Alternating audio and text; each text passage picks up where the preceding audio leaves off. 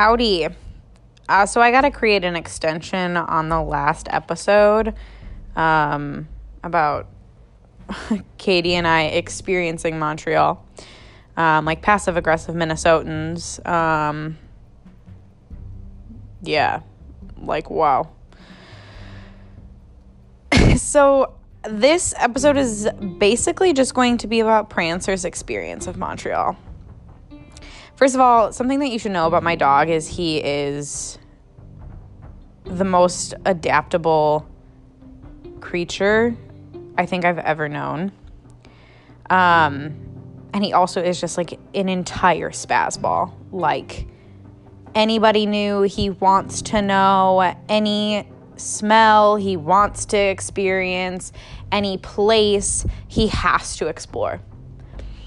Um, which honestly, I say all those things and I'm like, those are all my qualities. Uh, so, what a perfect dog for me. It's kind of interesting um, how that happens. But he, whenever we go to new places, he will run through the entire house. And it probably takes him maybe like 15, 20 minutes to like settle down. And he needs to smell every space. And usually it is in the most inconvenient route possible. Um, so a lot of times you just kind of, at first I was like, Prancer, stop, stop, stop, stop, stop, stop. Whenever we would go to a, a new place and be like, calm down, calm down. And now I'm just like, go for it. Have at it. Smell whatever you want, eat whatever you want to eat. We'll reconvene once you're, once you're ready to participate. Um, and so this time when we were in Montreal, loved it. He loves it. Um, and I can just like drop him off, new place, leave him, come back, and he's just like totally chill you know those like dogs who just like chew up ev- everything and like rip up the um like the insulation and the walls? It's crazy to me first of all like how do they live? And um but prancer has never ever ever chewed anything that he's not supposed to. He doesn't like eat anything that he's not supposed to. He's so fucking smart. And any if anything like doesn't smell like dog he won't like touch it. One time I held up my teddy bear in front of him, like with a toy, one of his toys, and I tried to like see if he was gonna eat my my teddy bear, and he just kind of like smelled it, like nuzzled it, and then like went over and got his toy in my other hand. And I was like, what? That's insane. And like never chews my socks, like it just or shoes, nothing. Um, so I have like full confidence that he just like is running around to to smell and lick crumbs, you know. Um, but this time in Montreal, it was, I think, our second, second or third night while we were there.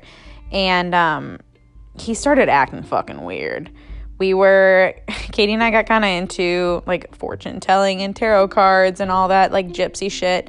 And um, so we were like doing our tarot card readings and like really getting into our vibe with our tarot card reading music playlist on Spotify.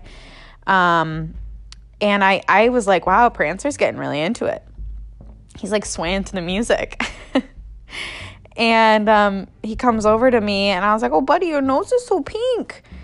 And it's like flaming, like flaming hot red, like Cheeto red. And um, I was like, Katie, what the heck? Like, is he allergic to something? Like, do you think I should get him different food? And and she's like, oh, his nose is so pink. And with the you know people just respond to dogs. It's like oh you have diarrhea. Oh you must be allergic to that food because you're throwing it all up. That's what you get for eating it. And it's just like why do we do this? Uh, and um but like they're just like you know they're sitting there like shaking their shaking their tail and their body. And they're just like yeah i know. I'm a, I'm a good good boy. Um and so I like I let him outside because he was being really weird. Like just he would go and smell something and like bar, like back away from it and like spin in a circle, which is something that he does for those of you who know him. Um, and like forget it's not a normal dog behavior. Um, and whenever we take him to the dog park and there's new owners there and stuff, they're like, "Oh my gosh, whose dog is that? The one that's like spinning in circles?" And I was like, "That's mine." it's like the the mom with the kid on the playground, like, whose kid is that? He's on top of the he's on top of the castle. I'm like, that's mine. He's good. like, oh man. Um, so I like let him outside and he just starts like running, like doing his like puppy run spins that like pit bulls get. Um, and he gets that during the day, but like usually it's like morning, afternoon. He's never had it at like 1 a.m., which is um, what time it was then. And I was like, what the fuck? What's his deal? Did I like not walk him for long enough today? Have we been gone too long? Like, what's happening? And um, so I like just like leave him outside to like run for a little while, chill out. And um, then he starts, I hear like loud hacking. Like like you know that sound that dogs make where you feel like their stomach is actually like coming outside of their body or may already be outside of their body just like wriggling on the ground? And um yeah i'm hearing that sound from inside a closed door. And i was like what the hell? What's going on with my dog? Like like run out there open the door. I'm like prancer! And he's like like vomiting so hard his entire body is like oh my gosh. Um and i was like buddy are you allergic to like the food? He's got so many allergies. It's absurd. And i obviously he can't answer me. And and katie's like is that prancer? And katie's like at the front of the house at the other end hearing him throw up. I'm like yeah he's throwing up like big time. And so then we let him inside and we're both just like looking at him. I'm like, why is he being like this? Like he can't focus on either of our faces, which usually he like makes eye contact and widens his eyes forever and like you just want to die. And um and he's like not letting me touch him. Every time I reach my hand out to touch him, he's like like sprints away and like circles his body and like runs into something. I'm like I'm like, "Oh my gosh, like did he have a stroke? Like is does he have a, a hemorrhage? Like i think going through like all my nursing things wondering if like all any of these things happen to dogs. And like he's like three years old you know? He's so healthy. He's so fit. And um i was like hey there's no way. Like i just we wouldn't we have seen something some sort of sign? Like it happened like that.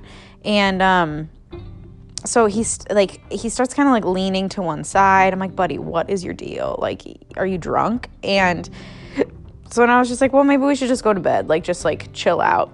And so i'm like come on prancer. And like as i'm like turning to go to my room i hear katie go mads oh my gosh. And then he's like prancer's like on the ground.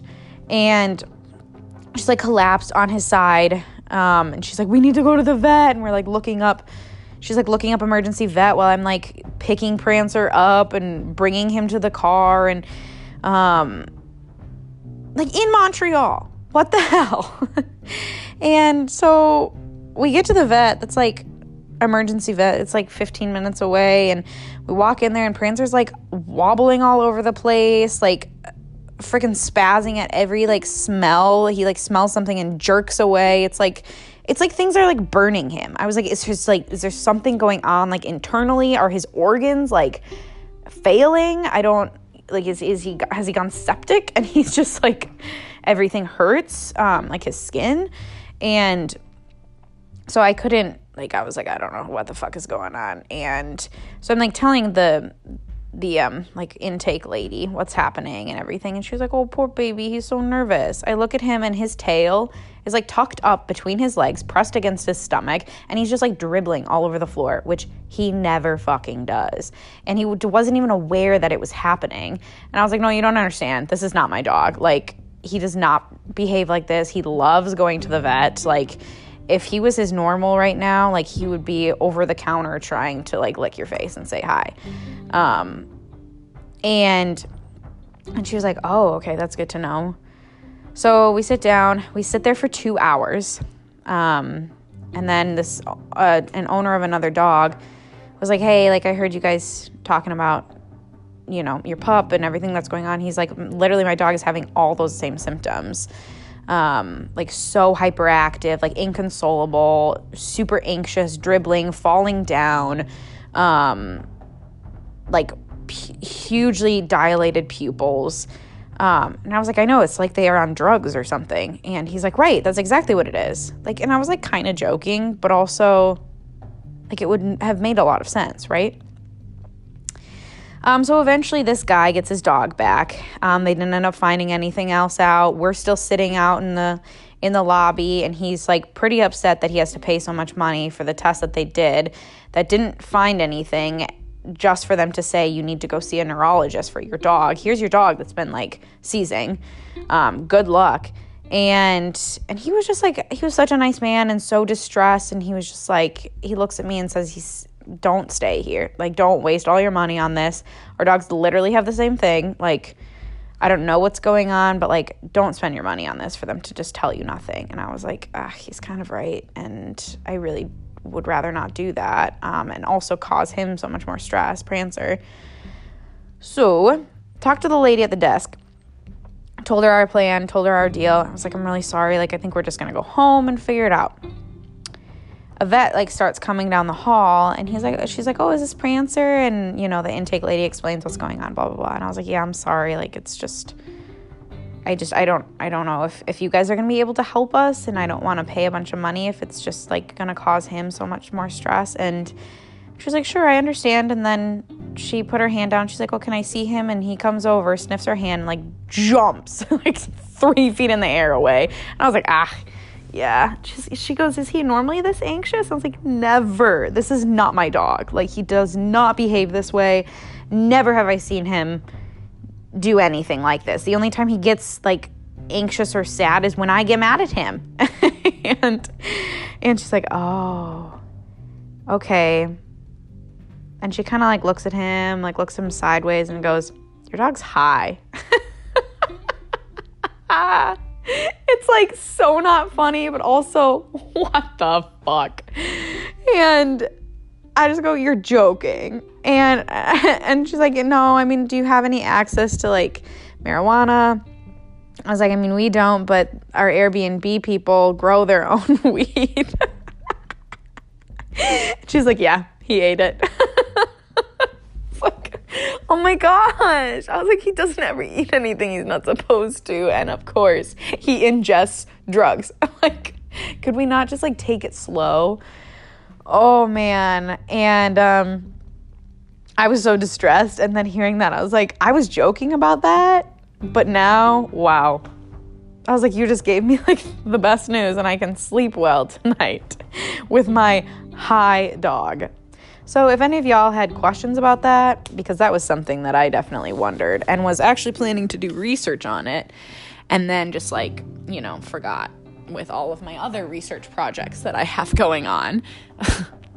and um, so, yeah, that, yeah, that experience definitely answered that question for me like 1000%. So, keep your dogs away from drugs. Don't do drugs don't let your dogs do drugs.